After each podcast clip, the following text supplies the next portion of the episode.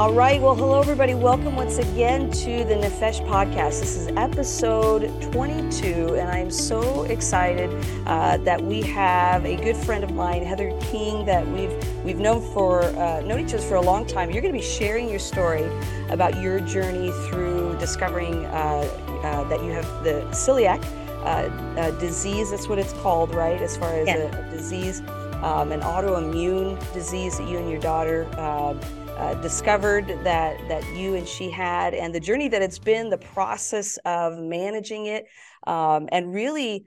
Uh, again sharing the story of what that's been like and you know people such as myself really didn't know about it i feel like i've been educated uh, just by you talking with you and you sharing your story and uh, recently i've gone off uh, gluten. And so I feel so prepared to go off gluten because of all the conversations that I've had with you. Um, but welcome to the to the show, and uh, thanks for being on and being willing to share. And then you also have your own website, uh, and you're uh, essentially trying to help others through this own uh, through this this process. Let me uh, get the website out there, and we'll make sure to share it again at the end. What's the the name of it?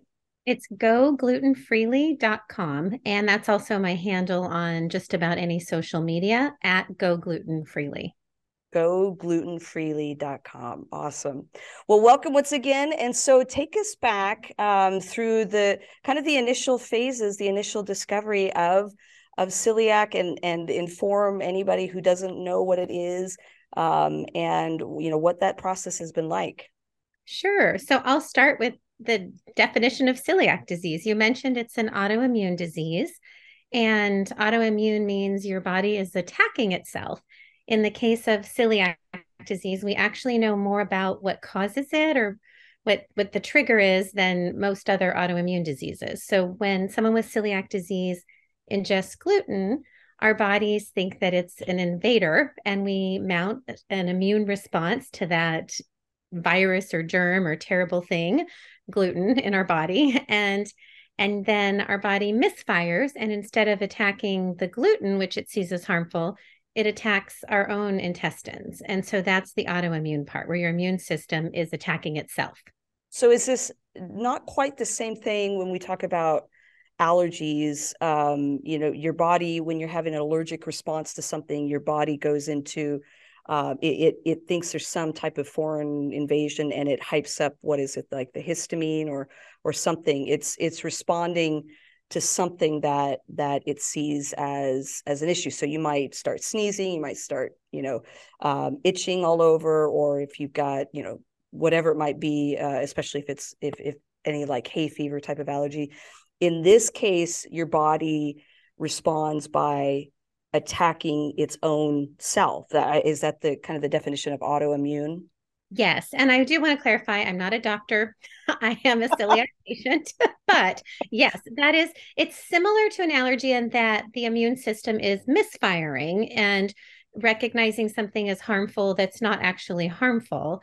But in the case of an autoimmune disease, you're attacking your own like body in some way and different autoimmune diseases attack different organs but for celiac disease it's the the small intestine the part of the intestine that absorbs a lot of nutrients so vitamin b iron d12 and so people with celiac disease can have a whole host of symptoms not just the traditional gastro you know gas- gi symptoms. And you can have neuropathy and brain fog and osteoporosis, fatigue, um, emotional disturbances. I think you've described every everybody saying I've got celiac. well, I will say this: this is my my PSA. If you have any of those symptoms and you don't have a diagnosis that explains those symptoms, it's worth talking to your doctor and asking to see if they can do a celiac blood test because the, numbers vary based on the study, but anywhere between 70 to 90% of celiac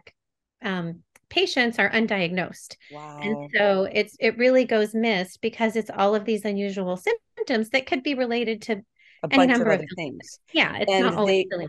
And it will show up later, for example, in uh, like they'll come in with what uh, colon cancer or uh, other things that may have gotten missed prior to and so obviously they're only going to focus on the cancer and dealing with that as opposed to what may have led to it, right? Yes. And certainly if you've got something going on where a GI is scoping you, they should be able to identify it when they're scoping you and doing biopsy, biopsies anyway, even if they haven't done a blood test. Um, the biopsy and, and endoscopy is is more thorough. Um, but yes, people present with much more severe symptoms because you could go decades being malnourished wow. and think of all of the ramifications that that has for other body systems, not the right. GI system. And so going decades with all those other things going on, you can accumulate other serious, other autoimmune diseases, other serious illnesses. And so getting celiac disease diagnosed and treated um, is really important. And the treatment is in some ways very simple. And I'll, I'll talk about that a little bit as we sure. get into our story. Um, and in other ways, very complicated. Right. So for you, how did it, it present itself? It, it first started with your daughter, right? Mm-hmm. And, and some of the issues that she was having. Yeah, so her symptoms were initially not very obvious, um, but she did have some. There, when you when you have children, you take them to the doctor every, you know, like initially every couple months, and then every six months, and they watch them on this growth chart, and they follow kids who are developing properly, follow this little arc, a perfect little line, and they stay, you know, growing properly. And pediatricians watch to see if there's a change. Well, my daughter had at her two year appointment, I think, two and a half year appointment, jumped down a line. So she wasn't continuing to grow properly. Wow. Um, but it wasn't significant enough that it, you know, rang alarm bells. It was just, oh, we'll watch this. There was a change. And she was complaining about tummy aches a lot, which is not terribly unusual for small children either, but but she was complaining of regular tummy aches. And so one day she had what I still think was just an intestinal virus, and she was complaining her tummy hurt. And she happened to be eating toast at the same time. And so my husband pipes in with, Oh, it's probably celiac disease. and if toast. you know your husband, like like somehow he managed to be right on target because that is was, yes, he was right on. But I thought this was hilarious because the right. child was three and a half and had been eating, you know, gluten products about yeah. since she started eating any solid food. And right. so um, I certainly did not think this piece of toast had thrown her over the edge into celiac disease. And so I I took her to the doctor. Her regular pediatrician wasn't available. And so I took her to another physician in the practice who happened to be gluten intolerant. So she was very, you know, alert to those things. Okay. I, I, mentioned as a joke, oh, my husband thinks she has celiac disease because she was eating toast. and I'm laughing. And she's like, hmm, I think I'm going to test her. Wow. And she, you know, she was looking at the big picture. She was looking at the growth curve and she was looking okay. at the stomach complaints and and, and then that comment just kind of triggered in her mind i'm going to go ahead and test her but mm. it, it wasn't very obvious her symptoms weren't classic by you know by any definition but the but the doctor was astute and aware and she did a blood test and it came back positive and i was shocked but yeah. um, you know because there just there weren't tremendous obvious signs and so that they followed up the blood test with an endoscopy, which in the United States, rarely will a doctor diagnose without the endoscopy. It's still considered the gold standard. Um, and that that involves going in and they they going down into your stomach and and mm-hmm. what into your intestines as well. Yeah, and, so it's through, the mouth, through the mouth, biopsy. Stomach. Yes, yeah. So they send a camera down, they take samples, and they can see that her villi, which are these little finger-like things that grow on the intestine that absorb nutrients, they were flattening, and mm. so that was why she wasn't growing properly, and so why why, why is that significant? I know it feel it feels like we're going back to high school biology, but why are those those things? Why why is it that they're flattened? What is that? What does that signify? So the flattening is our immune system, celiac immune system, attacking the villi. We destroy oh. them. And so as we destroy them, they can't absorb the nutrients. Okay. So more than you ever wanted to know about your intestines. well, that makes sense. Where, you know, they want to grab the food just like we always yeah. want to eat. Yeah, I get it. Okay. So, and that was the other thing. She was always hungry because she wasn't getting mm. her her needs met. So uh, I, I, would say those were her symptoms early on. Okay. After she was taken off gluten, we had this one little lapse, and again, this is another PSA, if you um, are being tested for celiac disease and your blood indicates that you have it or you otherwise think that you have it, you should stay on gluten until you see a gastroenterologist. Okay. you need to do that endoscopy when you're still on gluten. Okay. So the pediatrician told us to go off. The GI immediately said go back on gluten. And she developed a violent reaction Oh to where gosh. she just vomits like she has food poisoning anytime she eats gluten. And so that was a difficult few weeks until we could get her in to get scoped. So the Um, pediatrician told you go off because they she found that she was you went off, then you went in to see the gastro and uh um gastroenterologist, Enterologist. thank you. And he he says, No, you got to stay on it in order for us to be able to see the effects. So she's going through this process of violent like like vomiting and and various other things while waiting to then get scoped. Yes. Wow. So really seeing the GI is a critical step in the Yeah. process to to avoid that happening. Right. Um, And so anyway, we got her scoped and she I was nervous. My baby was going under anesthesia and she wakes up and they give her popsicle and she's, you know, eating her little popsicle and she's like, "So what are we gonna do today? I'm like, "Oh, we did it, baby. I'm done. like She's all good. yeah, she was good. It was no biggie. So, and and being young, it was a good age to be diagnosed. And when I Mhm. look back at her diagnosis and and mine that followed, uh, I consider it a miracle because the the average age to be diagnosed for celiac disease, I just saw it today. The National Celiac Association said it's 50.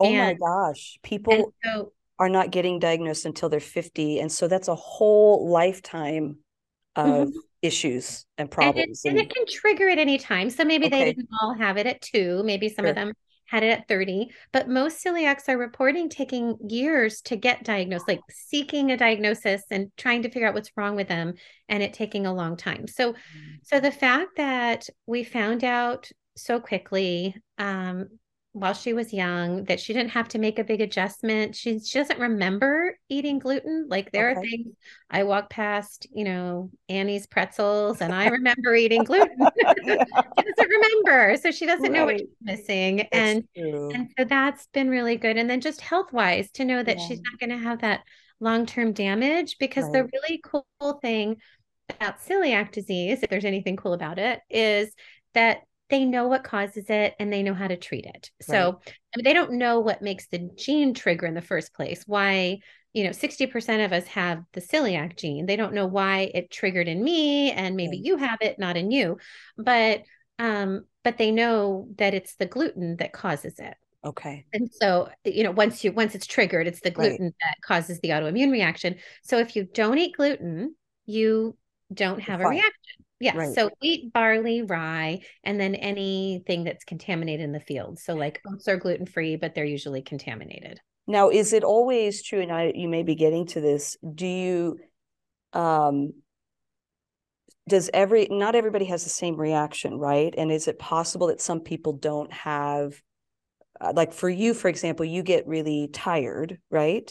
Yes. and um uh, Eliana is is you know throwing up and has have has though the have those she has those issues. But for other people it may not be as extreme. Is it possible that it can be ignored? Like if you get a little piece of of gluten it it's not as as bad? So no, the Okay. the symptoms are different from the damage. So when I was right. right right. I I did not have um obvious symptoms. I thought in hindsight there was the fatigue, sure um, but I was parenting small children, and so I thought it was just due to parenting small children. And then once I got diagnosed and treated, I had more energy, and my energy level is fabulous now. So I so I I know there was that, and my vitamin levels were decreased. So there were those signs, um, you know, pointing to that being the cause.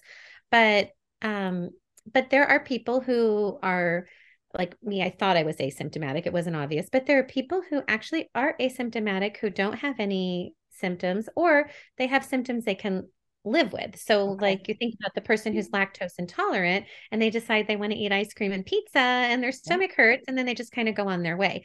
The problem with celiac disease is you really can't cheat. So, Mm, the the treatment the only treatment right now, and they're working on other treatments, but the only existing treatment is a strict lifelong gluten free diet. No and, and why? So that's the part that I think um, is not as clear. And I know you've mentioned through your journey that you've encountered people who are like, oh, yeah, I think I have that too, but I cheat every once in a while. And you're like, no, you can't. Because the damage, it's not like, again, like if you're lactose intolerant and, and you just, your stomach is upset, then you're over it maybe the next day. The damage that is done through even just the very littlest of, of, of, of gluten is what?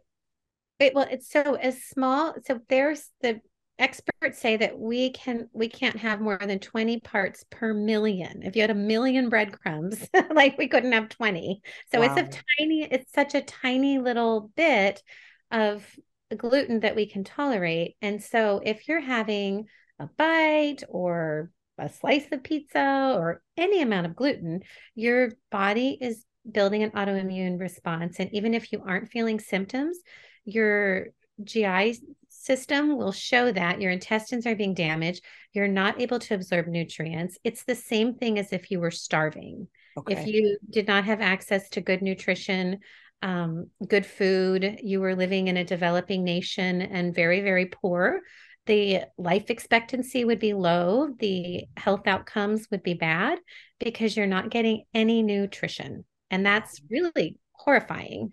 Um, one bite, it sends your autoimmune uh, response, body responding and causing damage to your intestine and to to other parts. Yes, and I will clarify that everybody's body is different. So what the exact amount is, we don't know for each person, but we're talking the difference between 10 parts per million and 40 parts per million. Yeah. We're not talking about even a bite. like wow.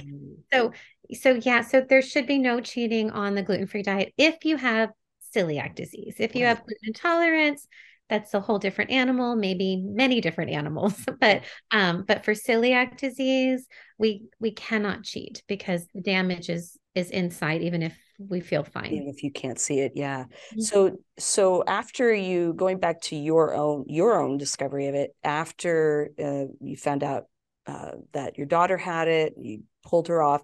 Then it was about okay, where like where did this potentially come from, right? Because it's genetic. Yes. So the the expert advice is that if you have a first degree relative with celiac disease, so a sibling, a parent, a child, um, that all of the first degree relatives should get tested.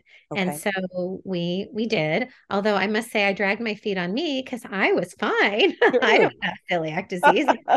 and my husband has all these like sensitive GI symptoms. And yeah. so I tested, you know, he tested and I tested my son right away, of course and um, and then they were both negative and so i'm like oh i better you know test myself and they called me back and they're like oh it looks like you have a touch of celiac disease which a touch of it touch of it I, by then i you know I, I knew enough to know that nobody has a touch of celiac disease yeah. and and I had it. And my husband, when I told him, he's like, it was you. Neither of us could believe it and they scoped me and my intestines were worse than my daughter's. Really? so i had all kinds of damage did not know um, and even after that you know i immediately went off gluten after i did my endoscopy. I i never cheated but there were times where she would accidentally get gluten and we had eaten the same food and so i assumed that i had. And the only symptom i would have was a couple weeks later because my dam you know the damage was there and so it'd be a couple weeks of not absorbing vitamins. A couple weeks later i would notice that i was tired. Really? and so it would take a couple yeah, weeks for it to a couple weeks you. yeah mm-hmm. and so that was the only symptom i had. And i also noticed about a week or two later that she would be much more emotional. And and so we had these not obvious symptoms but okay. they were there. And she had that in addition to the you know the vomiting. And so, yeah, but now it's changed. So now that I've been off of gluten for nearly eight years, I now have a violent reaction if I am accidentally cross contaminated. Yeah. Even even just just the slightest. So explain that to me a little bit more. Why is it that early on when there was so much damage it would take a while for it to for you to feel the the uh for you to feel it um I, I were you was just, your body just used to it, and so I well, I, I don't I don't know. I mean, I think there's a certain amount of that, like you get used to feeling crummy, but I I don't I don't know why it changes, but I hear this anecdotally from other people that some okay. people don't react at all and then after being off for a long time, then their symptoms are much more severe. So it's not uncommon. I don't know the biology behind that. Okay. Um, but my my thinking regarding why it wasn't instantaneous before with the fatigue is just because the fatigue was a result of low vitamins and that Ah, vitamin level didn't take place immediately. That would be okay. after a week or two of not absorbing vitamin B, you know, B12, then I would start to feel fatigued. That's So that's my non-medical theory. so for you now, it's not even so much the fatigue, it's a violent digestive Mhm. response. Yes. Interesting. Yeah, it's awful. I don't recommend it. So, um, So what has that been like? I mean, you're you're uh you're pretty strong, you're a trooper, you kind of tackle things head on, but I mean, you know, gluten has some really really nice stuff. One of those for you, I think was a was a particular drink at Starbucks, right? That you couldn't get anymore. yeah, Kind of the like I mean, these are it, I know it's it's it's first world problems, but uh, you know, these are Um, this is how we how we live, right?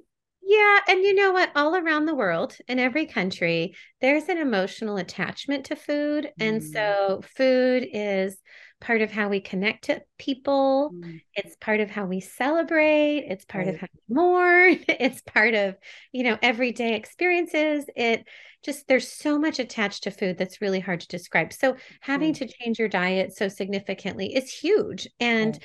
um, you know, I will say for me, it wasn't as big a shift because when my daughter was diagnosed, we took the whole house gluten free. She was little. I was concerned about cross contamination and being able to keep her safe. And Can you also, can you Mhm. explain that a little bit further? Again, I Sure. people may not understand like what that means. When we're talking about going gluten free, it's not just not buying stuff with gluten in it. I mean, it's it's uh, it goes even beyond that to what types of uh, plates or or things that you can use to cook with, or um, any type of you're avoiding any type of cross contamination whatsoever.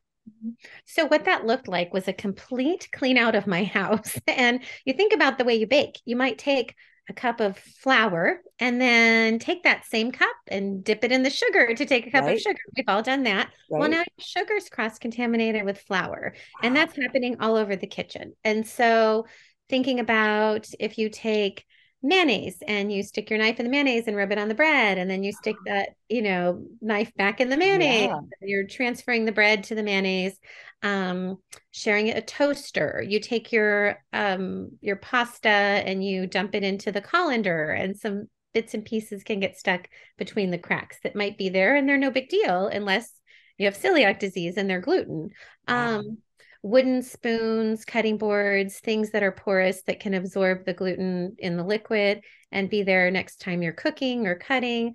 Those things are all contaminated. So I I replace them. Um, things that are fine are dishes. Like many people choose because of, you know, like if I were the only one with celiac disease, I probably wouldn't have taken my house gluten free. But I was dealing with a three year old Sure. and had a five year old and just didn't feel like I could keep her safe. But if it were me, I might have been like, oh, I can do it. Gluten free food's more expensive. And so, economically, if you have a big family, it's not always possible to take everybody gluten free. Sure. Um, and and they do that, and they share pans. They just have dedicated cutting boards and So specific things that might be might absorb the gluten, other things may not.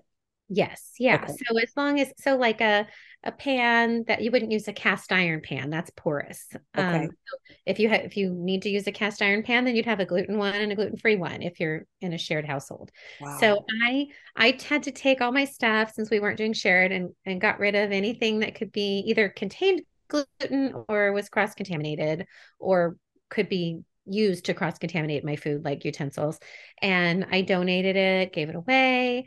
And had to start from scratch. But then once you do that, like that initial phase is like drinking out of a fire hose because you're like, I don't know what has gluten in it. And you're reading labels and the kids are crying in the grocery aisle and you're looking up stuff on your phone and people are staring at you because you must be a terrible parent. Like it's just, it's chaos. And yeah and then and then it's not. Then it's easy. So it just it's really a really steep learning curve and then it gets so much better really fast. And so once i took my house gluten free that part became easy. Everything in my house is gluten free and uh, over the years i've gotten very adept at making anything we want gluten free. I I found this flour in Italy because the pizzas there are so so good. The gluten free pizzas are so so good. Really? Yes, and the and they they use this flour. It's called Caputo gluten free flour, and it's made with wheat starch. And so that right away, like alarm bells go off for a celiac. It's made yeah. with wheat starch, but the gluten is removed and it's if it's done and done and tested properly it is considered safe for celiacs but not for people with a wheat allergy. Oh really? Okay. Yeah because it still has wheat in it oh, but uh, okay. people with celiac disease are reacting to the protein in wheat barley and rye and which the, is gluten? Which is gluten. So if you remove the gluten protein which is what happens with wheat starch and the starch is what's left. And so, so we don't react to that so that I over the last few years, well, several years, I've always had digestive issues, right? And I've wondered whether or not I've had celiac. I I did have an endoscopy years ago. They looked at the biopsy. They said it didn't reflect anything. Um, but I have been off gluten over the last three years, and I I I it seems to make a difference as far as um, not necessarily that I feel better, but when I'm on gluten, I have reactions. But maybe but maybe i've been off gluten but not necessarily off wheat or no wait off, if you're off gluten you're off wheat okay but there is something that's wait so now i don't understand so okay. you've got the wheat okay. starch that doesn't have gluten not, yeah okay but if you have a wheat allergy uh-huh. I don't understand. Okay. So wheat starch is such a rare thing. Schär okay. makes a few products with wheat starch. In the United States, there aren't too many things made with wheat starch. It's very common in Italy. So okay. you're probably not eating wheat starch. Okay. So technically you could be eating wheat starch. And if your problem is wheat and not gluten, then the wheat starch would bother you. So that'd be a fabulous way to find out, or not so fabulous. To eat um, something. with, so see, basically see how I feel if I eat something with so it, I guess the question is, it is possible to have an item that is gluten free but not wheat free. That's correct. That's correct. So, oh. so one of the like, there's a pizza on the market. I think it's DiGiorno's pizza. Okay think DiGiorno, and it is made with wheat starch. And so it'll say wheat on it. It contains wheat. Wheat is a dec- it has to be a declared allergen. Right. Gluten not. So in the United States, the gluten free claim is voluntary. Wheat is not voluntary. It has to be there. Why? So it'll say gluten on the front, and then when you read the ingredients, it'll say contains wheat, which is confusing. Right. But it's that it's that wheat starch. So so I typically look at the look at the item, and if it says contains wheat, then I don't even if it doesn't say gluten free, I don't, I don't. And that's a pretty safe bet with most products in the United States. So why I mean, is that named necessary? that aren't. so huh? I think I just named the two that aren't the DiGiorno pizza okay. and the Schär breads. but why? That may be a whole separate question. Well, it is a whole separate question. Why is it that they have to declare wheat on there but not gluten? Oh, I could get on a soapbox for a while.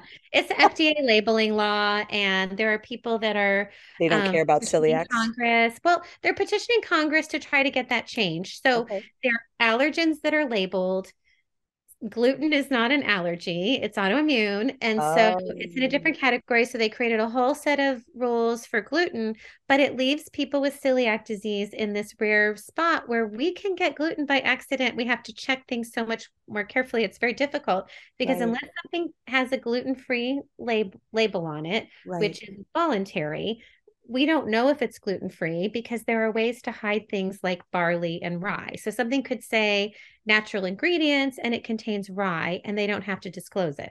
So anytime I see natural ingredients, I have to put it back on the shelf unless really? it has a gluten free claim on the label.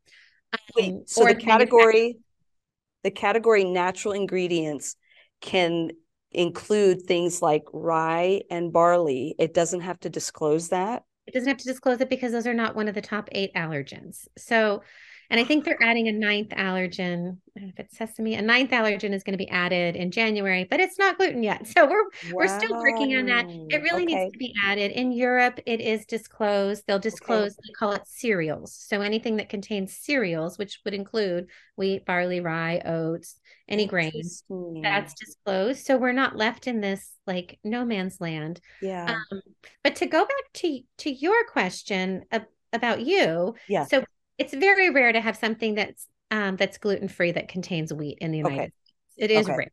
Um, but if you see it, then you know it has wheat in it. Okay. Um, and you might want to avoid it. But the other thing is, you might just be reacting to wheat. To if it's wheat. not the gluten protein that's bothering you, it could just be wheat, and you might be fine with barley and rye. So what what would be the advan I mean, other than other than being able to eat barley and rye, like that's it. Like I mean, that's I don't it. drink I don't drink beer, so I don't need right. Like yeah, barley soup. I don't know. yeah, I mean, wheat is wheat is the biggie. Okay, um, okay. Yeah, but you would just look for that contains wheat statement. I mean, that would be okay. the advantage. Is the label reading would sure get a lot easier. well, I remember, you know, and things have changed. What has it been? Eight years since you've had it. Things have changed. It's, and I, I know that you mentioned this even back way back then when you were uh, uh, having to make this huge change. That today it's a lot easier to go off gluten than it was 10 20 30 years ago a lot of more things are being labeled more things are being marketed i know that and that's one of the things i want you to touch on is that some there are so many fads today mm. and mm. eating fads health uh, uh, health fads lifestyle fads it would be easy to dismiss this as and i joked around about it earlier you know a first world problem uh, mm-hmm. what what do you because there are some who will say ah our ancestors ate wheat and gluten for whatever x amount of years that you want to put in there and they didn't have a problem. Um, how do you address that? Is this um, based upon what you've read and done research is this something that's been around for a while? Is this something that has only been recently either discovered or it's been recently uh, it's come out as a result of our wheat consumption um, so in my research, um, it's it's been around okay. and they but they discovered the gluten connection during one of the wars i think it was world war one okay. it was kids that were i think it was in ireland i'm going to mess up the story but um, i think it was kids in ireland that were in the hospital for malnutrition and they there were bread shortages and bread rationing okay. and so they would improve when they wouldn't get bread and then they would get bread and they would get worse and so wow. that's when they realized what was going on so it's you know it's been in the last 100 years that they've okay. That they've figured out this connection and and that's where i think it's really a blessing with the celiac disease if you're going to have an autoimmune disease to have one that they know and this is how they stumbled across the cause and and have been able to to figure out how to how to treat it so okay. Um, so the understanding of it has grown, mm. and certainly in the last 20 years or so, there's been a whole bunch of research. If you look at the NIH website, you can see all the studies that are being done. There's funding behind the research, there are charities raising funds, there are celiac organizations at different universities that are that are now funding research. And so they're understanding more and more. Um, but there's a long way to go. And and a big part of that is getting towards a treatment that's not just the gluten-free diet because right. of the complications of the cross contamination and how difficult it is and some of the extra burdens of managing the disease the um, the celiac disease foundation did a study one time and they asked celiac patients you know about the burden of the disease and their responses were that it, like compared to those dealing with end stage kidney cancer um, mm. um, kidney disease that it was as severe as as dealing with end stage kidney disease. Like that's the the burden and toll on celiac patients. Mm. That's pretty significant. And I know it sounds like, oh, it's just food, but it's constant. You eat every day, multiple times, Right. and you have to think about food. And again, those social components that I mentioned, those things, it's it's a heavy burden. Um, and some people are doing it in isolation. And so there's there's just an a, an emotional side and a mental health side that's significant. So and the cost of of now having been been doing it the last three years it is the the gluten-free foods are more expensive still. I mean there's some that it's getting better but it's it's it's a costlier uh, uh, thing. Now you can manage by you know maybe making your own stuff and but they're like if you want to substitute anything and you probably have some life hacks for that but um it's still it's not something that is that is easily it's easier it's not still not the easiest to to access. And and as you said like being aware of even if you have to eat out fast food or restaurant op- options. And i know you've you've been doing that for a while um, and and are sharing that even on your website. Um, but there is that yeah that constant thinking about what it is that you're going to need to do how you're going to need to adjust where you can go where it's safe to go. I mean you've taken your family really all over and done Mm-hmm. everything disney cruises and all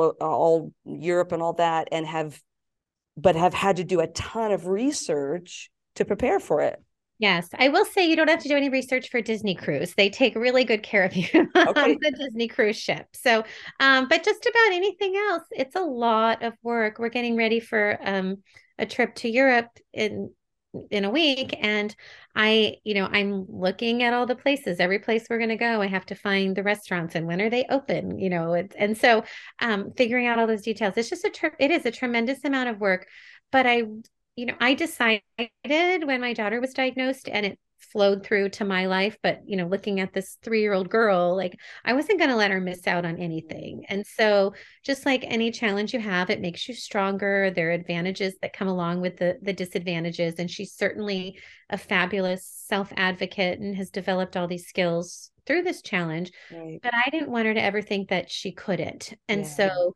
one of the games we played early on was we would talk about, you know, when you're three, you play silly little card games and and we would play the game of naming all the things she could eat. And we would just take turns. I would name a food and she would name a food.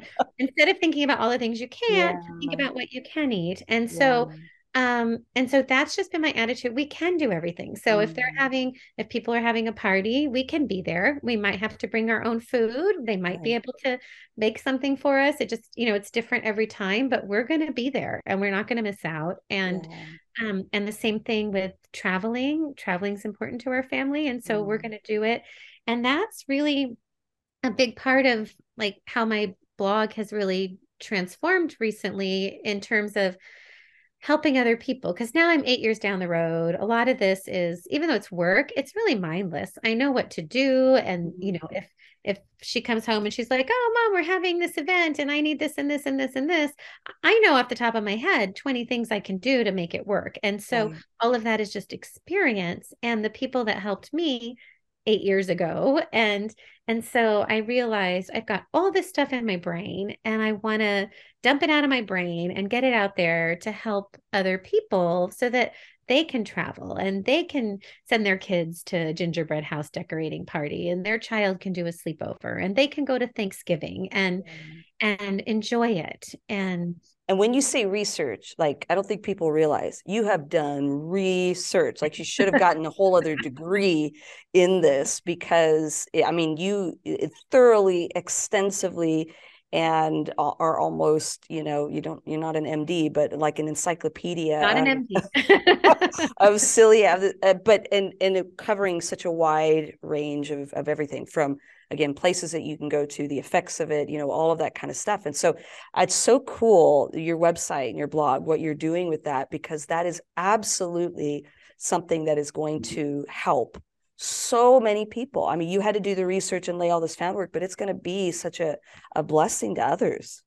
Yeah, and it, you know, it it's exciting to me when I can see the numbers and the people are I'm like, oh, people are reading this recipe or they're reading this article and they're planning their trips to Greece or Italy or whatever. And and I know how much I rely on those resources. Mm-hmm. And so it's exciting to be able to share that, you know, where before it would just be talking to somebody sharing information oh i found this or i found that or i had this idea or this worked and and sharing it one on one but to be able to share it this like multiply the stuff i've learned in terms of making a difference because it it is legit a challenge you know and i'll i jump on social media and i see how people are struggling and you well, know and you mentioned you know one of the things one of the the concerns uh, or that you've discovered is that some people with celiac struggle with even eating disorders because of that is that is mm-hmm. that right yeah so there's a higher correlation with eating disorders because the disease requires that you be vigilant, almost mm. obsessive about your food. And so, right. you, I mean, it's important to balance not being crazy and not being obsessive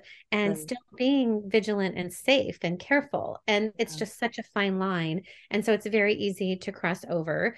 And then you have folks who who cheat. We talked about that um, because they they want to feel normal or yeah. they miss a food or all their friends are eating pizza and you know it's especially difficult for young people and there are people with food insecurity. You mm-hmm. mentioned how the food is more expensive. Some of the products are twice as expensive to get, you know, gluten-free bread. You're spending twice as much and the loaf is half the size. and, you know, it's and it might have holes in it. Yes.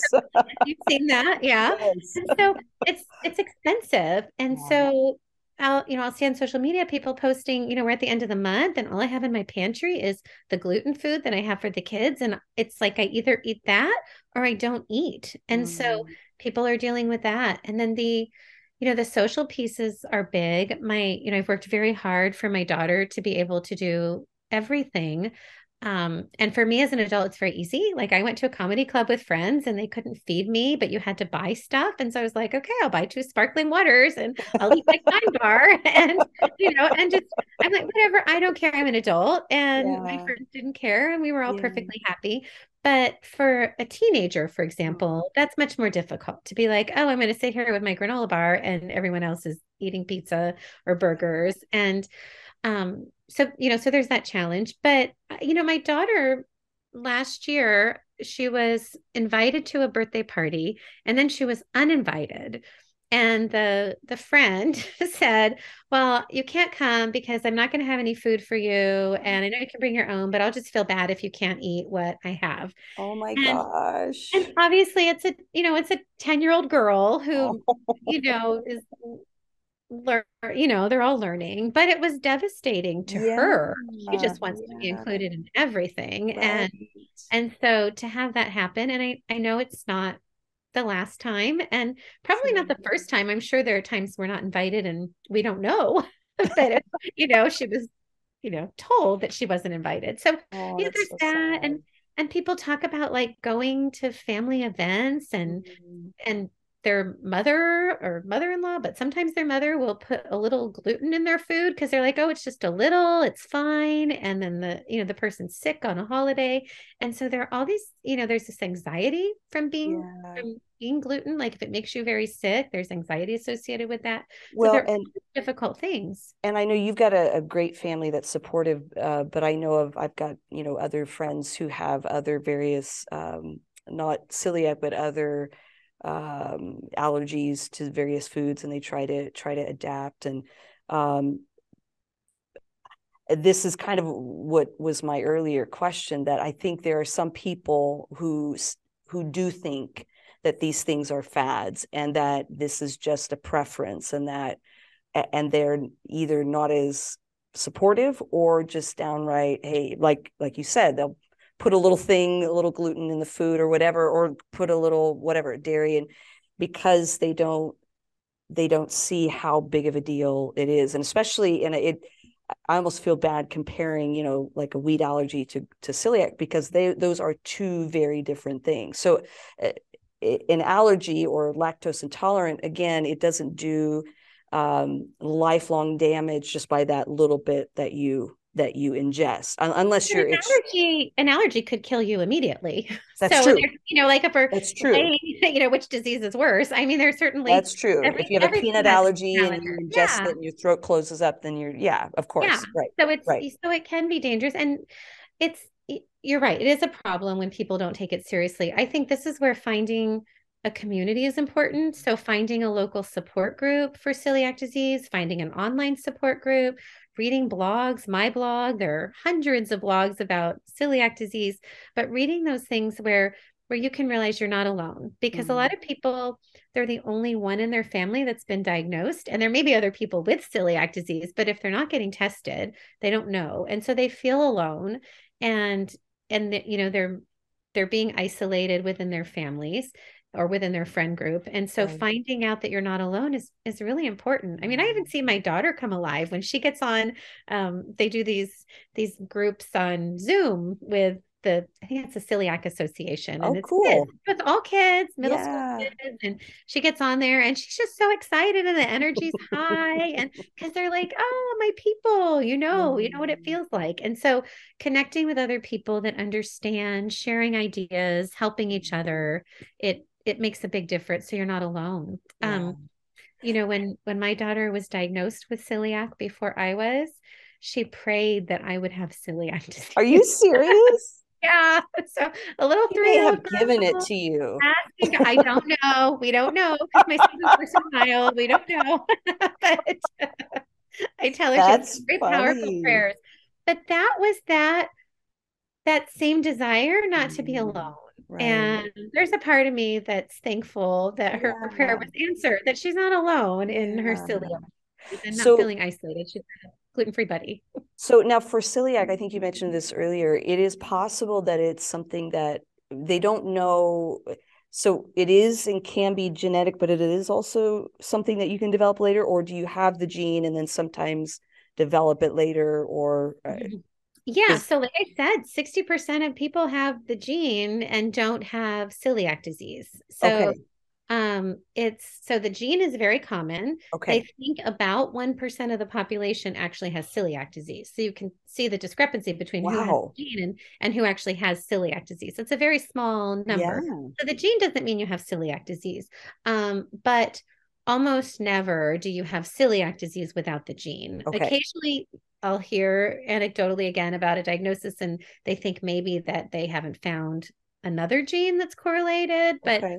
that's very, very rare. So if you don't, it's you can get the genetic testing to find out you don't have celiac disease. It's like a a test that will exclude celiac disease. So but essentially, that only means you're one of 40 of the 40% that don't have it, right? Because 60% of the population yes. do. Yeah. Okay. So yeah. if you have, so it's not you, helpful for diagnosing, but it's helpful right. for, for ruling, out, ruling it out. Okay. Mm-hmm. But if so, 60% of the population do have the gene, but only 1% then of that, you know, 1% of the population, which is, you know, of that 60% that actually develop celiac? Do they know and they are they able to connect how that happens? There's a lot of study. There are a lot of studies. Um, some they do think that there are triggers, sometimes illness, sometimes pregnancy. Um, um, but it's really it's really hard to, you know, like because you don't know right away. It's not like yeah. you get it triggered and then all of a sudden your reactions are so obvious. And so okay. you're looking back, it's always retroactive. And so, but those are the kinds of things that they seem to think trigger it. Um, so for you, would it have been pregnancy or you I think? Suspect. I mean, I was never tired before then. So okay. I, you know, and I did have some challenges with my second pregnancy. So right. I, I kind of think it was that one. Okay. Um, but I, I don't really know because nobody was testing me before. Right. so, um, yeah, I, I suspect my second pregnancy, but I have no idea. So I guess, you know, of this, again, 60% of the population do, it, it's interesting the, the, then the correlation, what causes that 1%. So obviously people have pregnancies, people go through illnesses, people have other things and they don't develop it. Mm-hmm. What then is the thing that causes they just don't know they don't know and certainly there are lots of studies on that. They're looking at like how early you introduce gluten to your diet okay. breastfeeding you know all all kinds of things um, vaccines uh, um, uh, that was so that's another thing in and you know others who might you know they might talk about bioengineer uh was it bioengineering uh, uh, food what, what do they call it? Um um I I oh, like that the, that the wheat has changed. That yeah. So the the genetic engineering of of of the various foods and and kind of the mass production of all of those things and um that do they I guess some people might question that as, as Some well. do, but the scientists don't seem to. Okay. Um, the the and if you look at it, there's less of that in Europe than there is in the States. We're allowed to do a lot more to our food that they don't Mhm. allow in the European Union, and Okay. celiac disease is quite rampant in Europe. So um, yeah, in fact, it's interesting when I say 60%, I think that's over the the whole population, but in Asian population, African population, those numbers are lower. Um, parts Okay. of India, the numbers are higher, interestingly. Um, so it depends where you are on the continent. Your Okay. your chances of having um, Sure. celiac disease does change by country and region. Um, but the rates are pretty high in Europe. And so when you look at European Americans, the the numbers are are higher than than in other populations. So Wow. um, and diagnosis is really high in um, in Italy, for example. So there's a lot of awareness around celiac disease and a lot of research that's taking place there. And so the Now idea you're you're Italian, you're part Italian, right? So I- is there any connection there? Well, we don't know because nobody else in my family has tested positive for That's true. celiac. So my parents were tested, my sister was tested, they were all negative. Okay. And so as long as they're negative, then you don't go to another relative. Beyond that. Okay. Yeah. If one of them were positive, then their first degree relative should be Sure. tested. That's so interesting. It it's fascinating. And so at this point, you said that they are um I, I think they I don't know, this was a few years ago when we talked about it, but they were developing even a pill that you could take that would help to almost like a, a lactose pill, right? Did anything Yeah. come of that? There's this joke in the celiac community. It's not terribly funny, but it's they're always 10 years away from a cure. so the research is, you know, I mean, they have stuff in various levels of of testing, and it's frankly challenging to recruit people to be Yeah. tested because in many time many cases you have to ingest gluten and Yeah.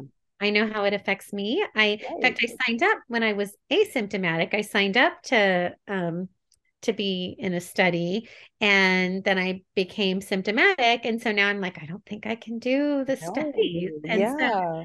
it's yeah, it's definitely a challenge, but they're working on things. I, the Okay. the stuff they were working on when we talked before was a little better in that it actually would stop the reaction. Okay. Right now, the stuff that's gotten a little farther along in development is just stopping symptoms. And so Mm. It's not as good because you could still have intestinal damage.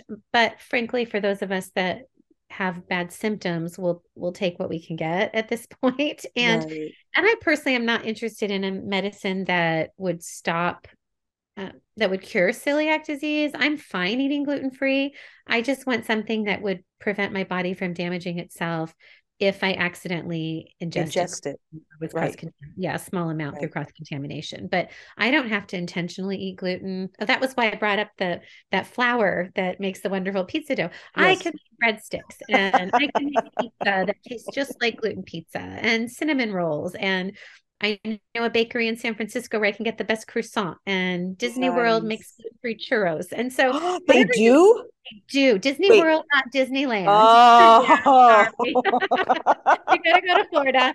Um, yeah, that's always a disappointment. They have gluten-free beignets in Disney World too. Oh. So, but the point is, there's you can make anything, you can have anything. So if anyone's listening with celiac disease, like there is a recipe for whatever you want, and you don't have to be deprived.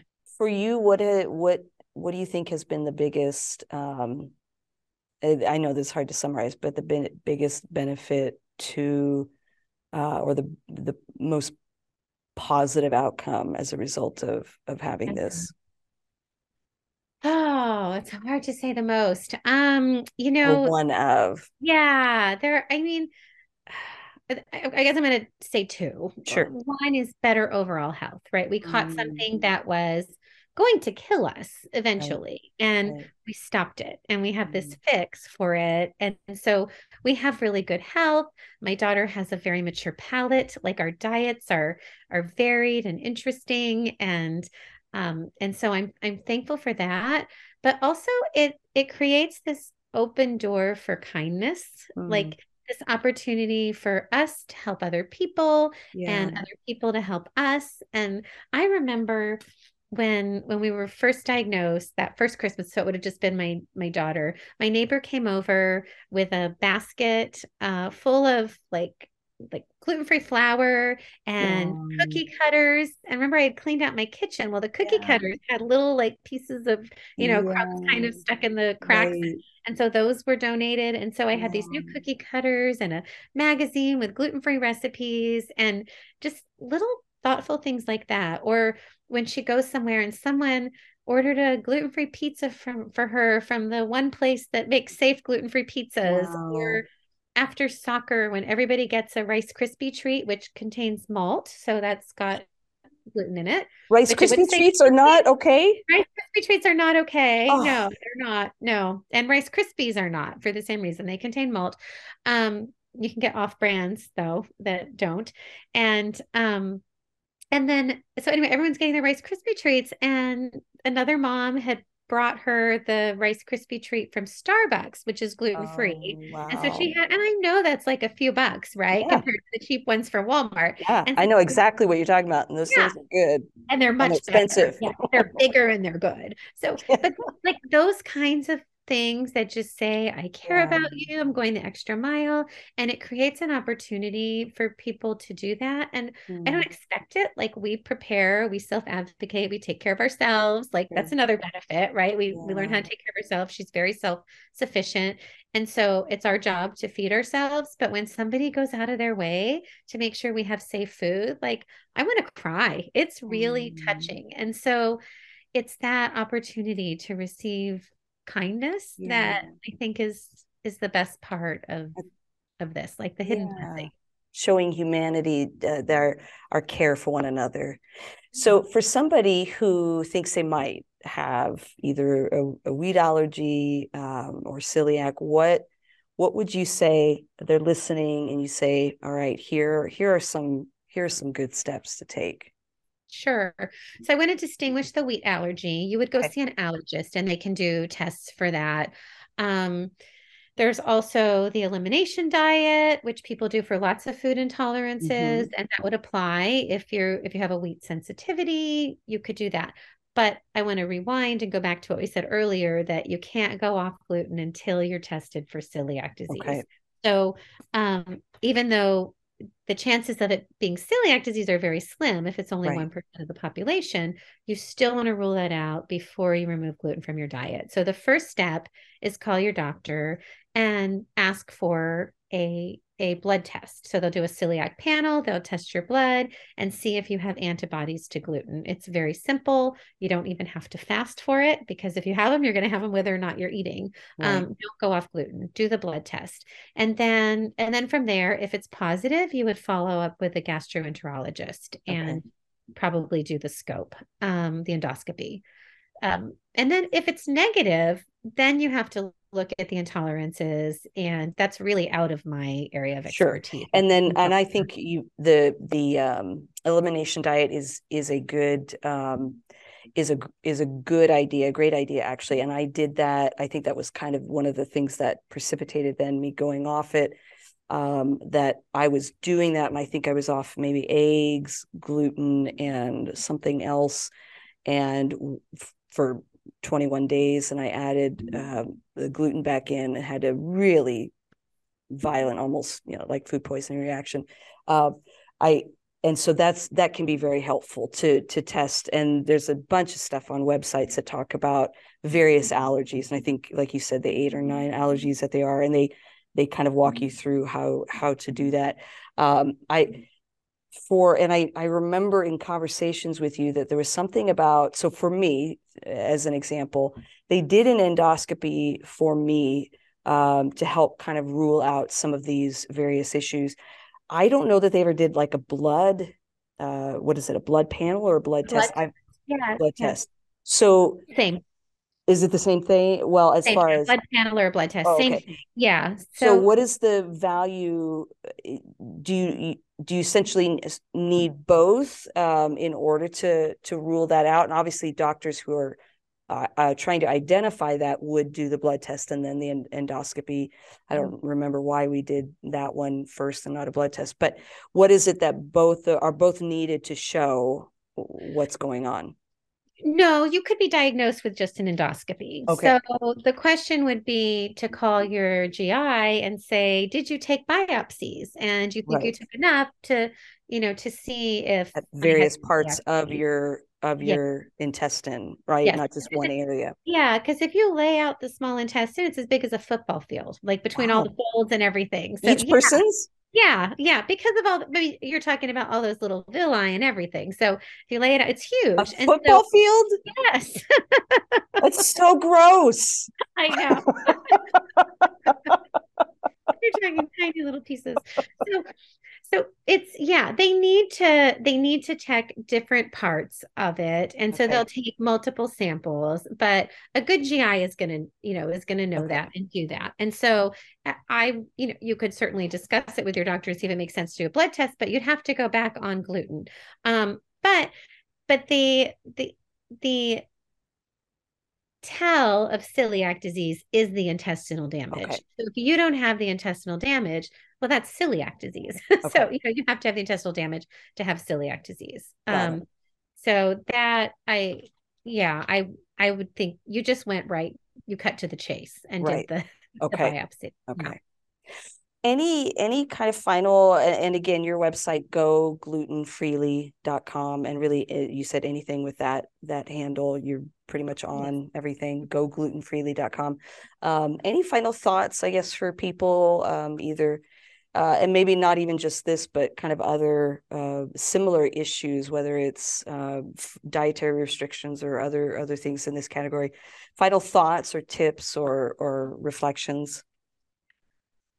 Um, well, just thinking about food, you know, I, I touched on this earlier that food is it is part of how we celebrate. It is part of mm-hmm. how we connect with people. You think about gatherings through every culture you know every culture celebrates with food right. and and so it's important and i would just not let this thing whatever it is whether it's celiac or an intolerance let it keep you from living let it keep you from being part of the celebration and so mm. maybe it can't be about the food and you have mm. to modify it but you still can be a part of the celebration and the community and the connectedness and to just not let that inhibit you from from fully living. Yeah that's so good and so true um, that food is not just for our survival. You think about the uh, you know the israelites and even jesus at the last supper like it was they were hanging out. It was during food and every festival had food that was involved. And so there's something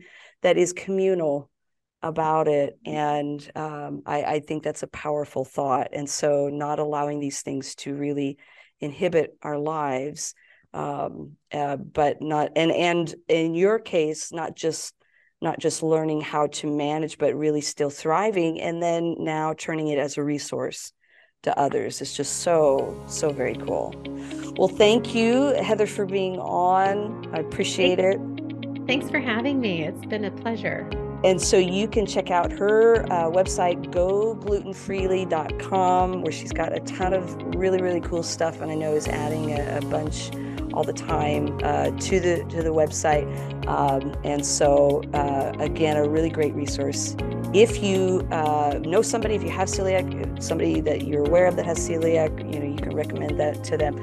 Uh, but again, the broader picture of, of these these challenges that we are going to face in life, how we manage them, how we find ways to either deal with them, overcome them, move through them, and and what we do then as a result of them. Well, this has been episode 22 of the Nefesh podcast. Thanks for joining us, and we will talk to you next time.